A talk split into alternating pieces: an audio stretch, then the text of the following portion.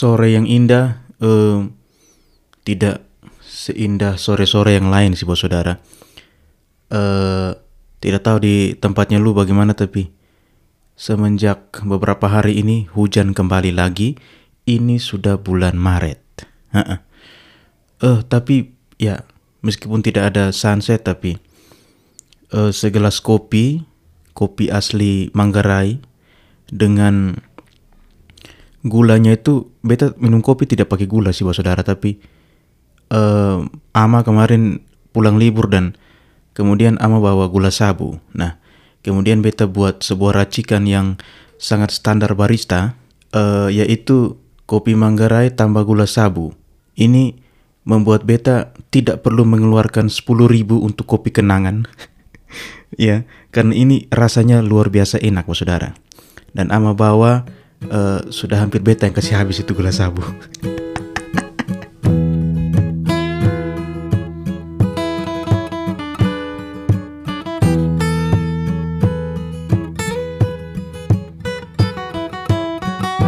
Bagaimana kabar semua? Semoga semua dalam keadaan sehat-sehat saja. Ini sudah um, Maret mau habis juga ya. Um, ya, lu kalau dengar podcast ini sambil ngopi atau sambil uh, kerja tugas atau sambil nyetir atau sambil apalah begitu ya. Um, mudah-mudahan lu dalam keadaan yang baik-baik saja lah, saudara. Jadi beta kemudian uh, dalam beberapa hari ini um, berpikir tentang banyak hal sih ya. Uh, terutama ada satu hal yang um, mengganjal di pikiran ya. Bahwa uh, ini ini berhubungan dengan apa ya? Berhubungan dengan um, kebersamaan yang ada hubungannya juga dengan tanggung jawab. Hmm.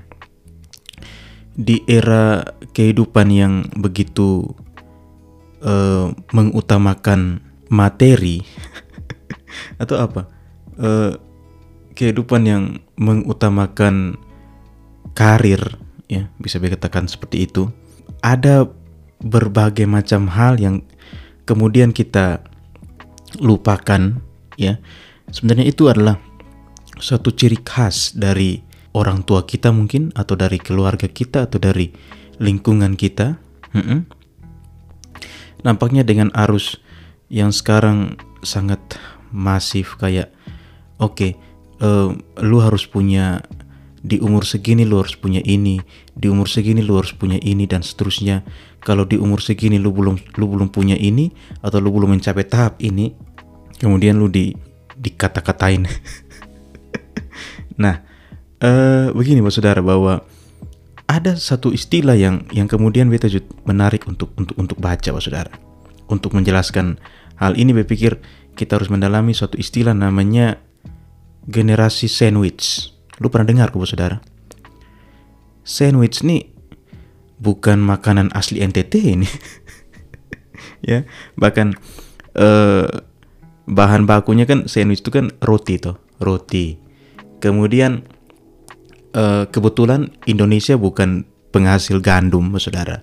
Gandum kita impor dan uh, roti ini juga kan uh, selain gandum, eh selain gandum, selain roti yang uh, bahan dasarnya gandum, kita juga sangat tergantung dengan yang namanya uh, mie instan tuh. Nah, itu pun uh, hasil uh, impor ya, impor dari luar, oh, saudara. Ya. Jadi jangan bangga dengan uh, lu makan roti atau makan mie tiap hari, jangan bangga lah ya atau saya kan sarapan roti wow sangat uh, standar Singapura ya kalau kami uh, sarapannya um, ini. Pertama tergantung bangun jam berapa. Nah itu. Yang kedua tergantung yang di dapur ada apa. Kalau di dapur hanya ada kopi ya ya, ya sudah sarapannya kopi ya. Kalau di dapur hanya ada sayur sisa tadi malam ya itu. Nah, jadi uh, jangan terlalu ribet. Nah, uh, generasi sandwich. Ini um, generasi yang uh, keroti-rotian, bukan? Ya, ini uh, sandwich ini kan um, terdiri dari roti ya. Roti kemudian beta baca di artikel-artikel itu karena beta pun bukan uh, penikmat sandwich jarang sekali makan roti. Kami makan roti itu kalau kalau apa? Natal ya, atau ada pesta orang kasih roti ya itulah. Tapi kan bukan tiap hari makan roti tahu saudara oke sandwich itu kan roti ada isiannya ya fillingnya ya dan ada hiasan ya kalau bahasa kerennya garnish. Wah.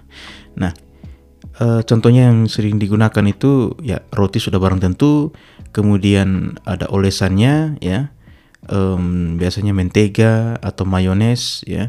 Dan sendiri sendiri merupakan makanan yang memiliki berat 160 sampai 200 gram di setiap porsinya ya. Ini sandwich ini kalau menurut sejarah uh, konsumsinya itu dimulai di uh, negaranya uh, siapa? Sound Wright Phillips ya. ya di Inggris sana tahun 1737 sampai 1794 ya. Ini menarik nih ya, yang menemukannya seorang penjudi ya. Seorang penjudi dari golongan bangsawan Inggris namanya John Montagu ya selalu melupakan waktu makannya demi permainan kartu Montagu hanya mem memesan cemilan sebagai penghilang laparnya karena dia saking sering main judinya. Uh, mungkin lu yang bisa main judi slot, mungkin juga uh, akrab dengan uh, pokoknya kalau beta sudah main judi, be lupakan semuanya. Oh, jari saking lincahnya di layar HP. Oke. okay. Nah, jadi si Montagu nih uh, punya dua lembar roti ya bertangkup dengan isian daging sapi di tengah uh, antara kedua roti tersebut. Idenya itu muncul saat perjalanan menuju Mediterania Timur ya. Dan menurut catatan National Geographic di tahun 1789, kerajaan Inggris menyetujui pemberian nama sandwich untuk roti lapis dengan isian. Ya, cemilan yang biasa disajikan di kedai kopi sebagai makanan cepat saji. Ya, nah itu ya sejarah singkat dari si sandwich ini. Nah, uh, kalau dalam perkembangannya kita lihat bahwa sandwich ini kan kemudian menjadi makanan yang cepat ya, uh, cepat dikonsumsi, jadi biasanya dijadikan bekal atau dijadikan sarapan ya. Dan kemudian kenapa sampai muncul istilah generasi sandwich ya?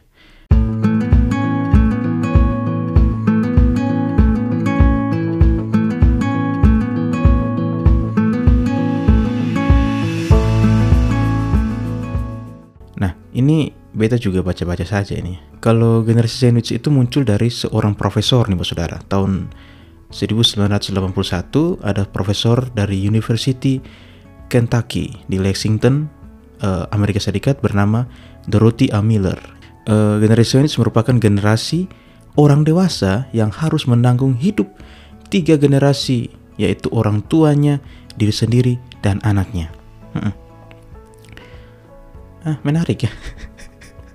Beta ulang lagi bahwa generasi sandwich merupakan generasi orang dewasa yang harus menanggung hidup tiga generasi, yaitu orang tuanya, diri sendiri, dan anaknya.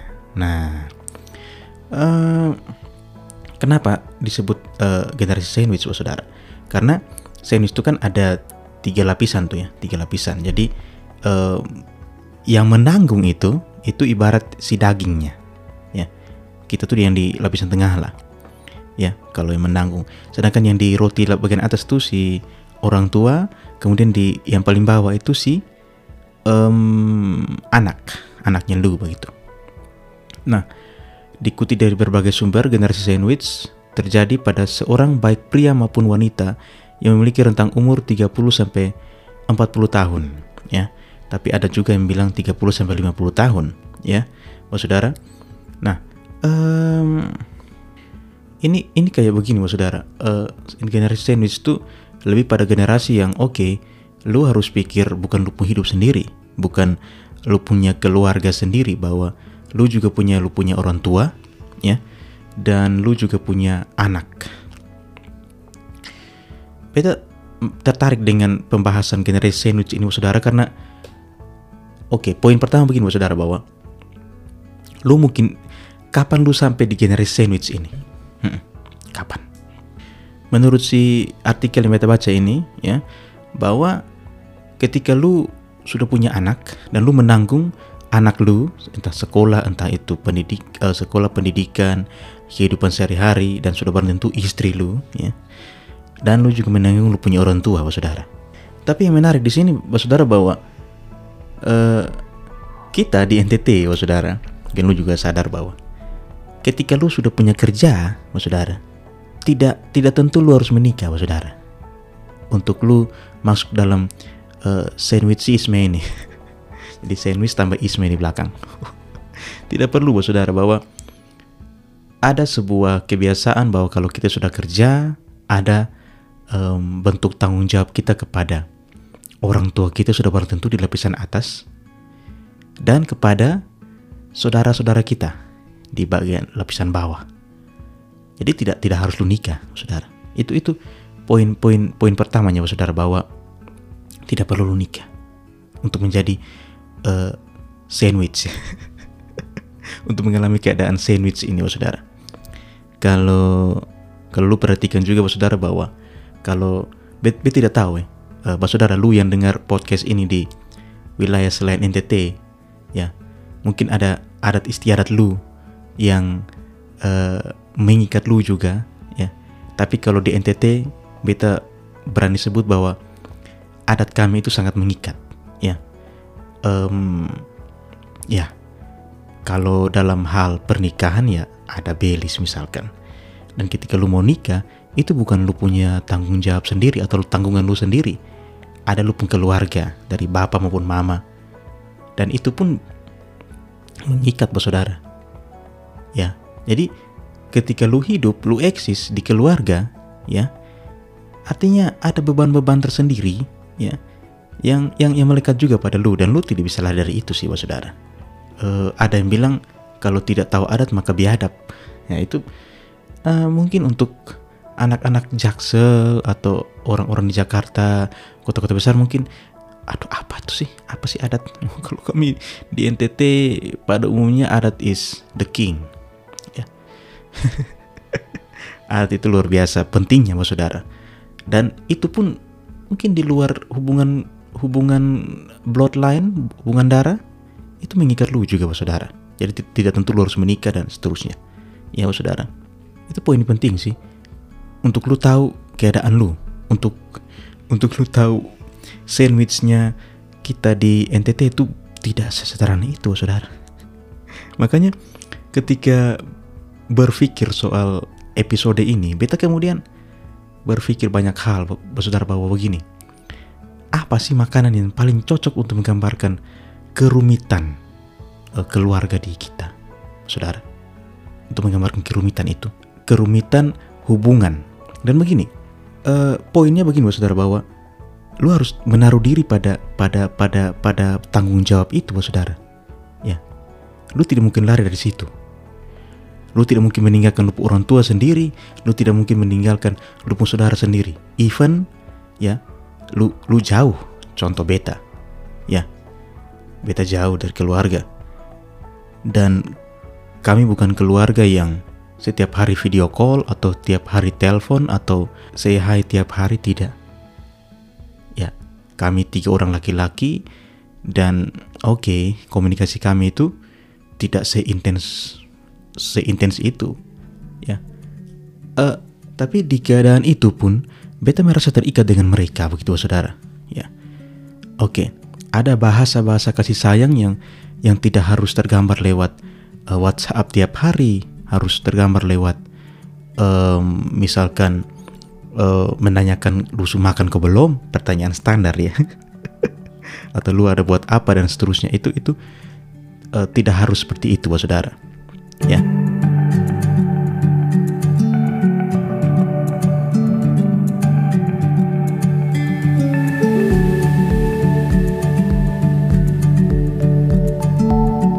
Kemudian beta kembali pada tadi bahwa makanan apa sih yang cocok untuk menggambarkan keadaan kerumitan kita di NTT. Uh, ah, lu boleh setuju atau tidak, tapi ada satu makanan yang beta pun tidak terlalu suka. Tapi ini bisa menggambarkan generasi generasi lu yang mungkin sekarang lagi menanggung banyak hal. Ya. Uh, beta harus mention satu makanan. Beta pilih jagung bose bos saudara. Uh, bos saudara lu yang mungkin tidak dari NTT lu bisa searching di Google. Jadi uh, jagung ini kan menjadi tanaman yang luar biasa penting buat kami ya di NTT di daerah yang sangat kering seperti ini ya um, ya kering ya uh, dry land ya um, memang pengertian kering ini di di Indonesia beda juga dengan di uh, Australia. Misalkan di Australia itu mereka sebut lahan kering ketika itu gurun ya. Sedangkan kalau di uh, Indonesia kan menyebutkan lahan kering ketika oke okay, yang tumbuh hanya rumput. Atau bisa dihubungkan dengan intensitas cahaya, uh, sinar matahari dan seterusnya ya jagung menjadi um, tanaman yang um, penting saudara karena dia bisa uh, bertahan di lingkungan yang kering ini. Hmm. Dan ada banyak olahan jagung di di di kami di NTT ya. Dan salah satu yang penting itu jagung bos ya, saudara. Ya, uh, prosesnya saya pikir lumayan panjang ya. Jadi ada jagung entah itu ya biasanya ada jagung yang jagung uh, putih, ada yang jagung biasa ya. Kalau jagung putih itu kami biasa sebutnya jagung pulut ya atau jagung putih itu jagung pulut ya kadang kami juga itu ditumbuk dulu ya ditumbuk kemudian nanti dimasak ada yang pakai santan eh, kacang tanah atau kacang-kacang yang lain bisa juga ya kacang hijau atau ya intinya di dalam sebuah jagung bose satu porsi jagung bose satu di dalam piringnya ada jagung bose itu terkandung berbagai macam makanan yang sangat tahan terhadap lingkungan yang ekstrim kami ini. Ya.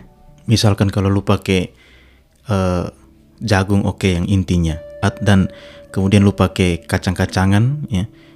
Contoh kacang hijau saja. Kacang hijau itu termasuk tanaman yang bisa tumbuh di daerah yang pasokan airnya sedikit ya. Uh, menurut Ama, Ama bilang bahwa ini, aduh ini kacang hijau nih, ada daerah di Sabu tuh yang hanya bisa tanam itu saja dengan sorghum. Jadi luar biasa sih tanaman-tanaman dan uh, bahan baku si apa namanya jagung bose ini berisi tanaman-tanaman yang wah luar biasa ya. Bertahan di daerah yang sulit ini bos saudara. Dan uh, meskipun tumbuh dengan susah payahnya bos saudara bisa menghasilkan suatu makanan yang lezat bos saudara ya lu boleh kalau lu tertarik ya lu nanti datang di Kupang ada beberapa uh, warung yang mungkin menjual jagung bose, saudara. Kalau tadi si sandwich ya, itu lu adalah lu yang menanggung itu, ya, yang katanya terjepit itu adalah si daging tuh, yang terjepit di di antara dua roti itu. Kalau di uh, jagung bose itu lu yang mana? Kalau beta pikir ya, kita adalah si jagung, bos saudara. Ya, mungkin daging di sandwich itu tidak mengalami suatu proses yang terlalu berat ya mungkinnya digoreng tapi kalau si jagung di jagung bos ya saudara itu ditumbuk loh saudara ditempa dan lu menjadi pribadi yang kuat ya oke dan kemudian generasi yang lu tanggung tuh yang mana ya bisa kita katakan kacang-kacangan itu atau kalau ada tambahan labunya itu mungkin lupung keluarga.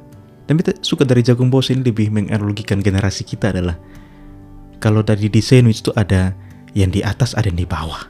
Yang di atas itu katanya lupung orang tua, di bawah itu lupung anak. Kalau di jagung bos itu tidak, bos saudara.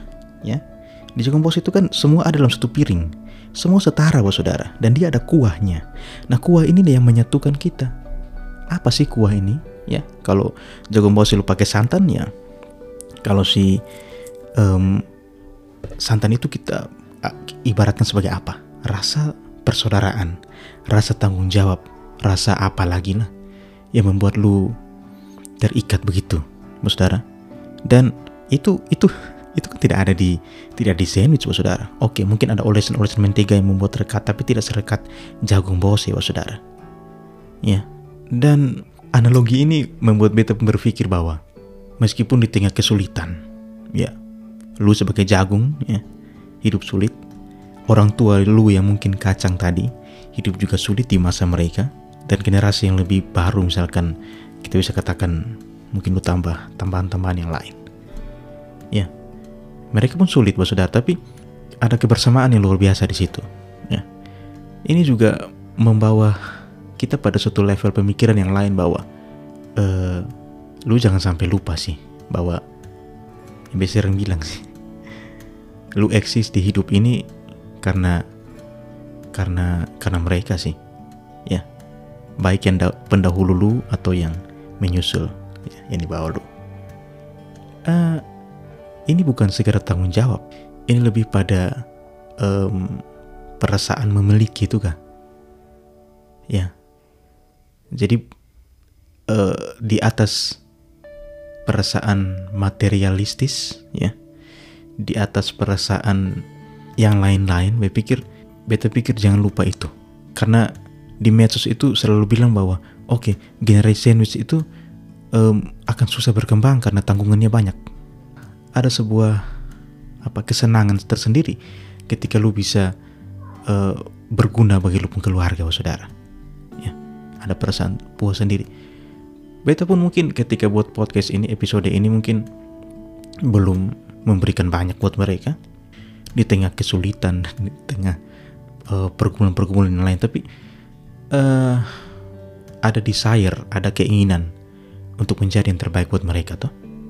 Ya itu itu sudah itu itu menjadi energi sih untuk untuk untuk melangkah. Dan oke, okay, ini tidak cocok dengan kita ya. Kita di generasi jagung posisi saja. Kita generasi jagung proses saja. Apalagi kalau pakai kuku babi itu tambah enak tuh saudara. Oke saudara. Uh, demikian episode kali ini. Terima kasih yang sudah dengar dan cheers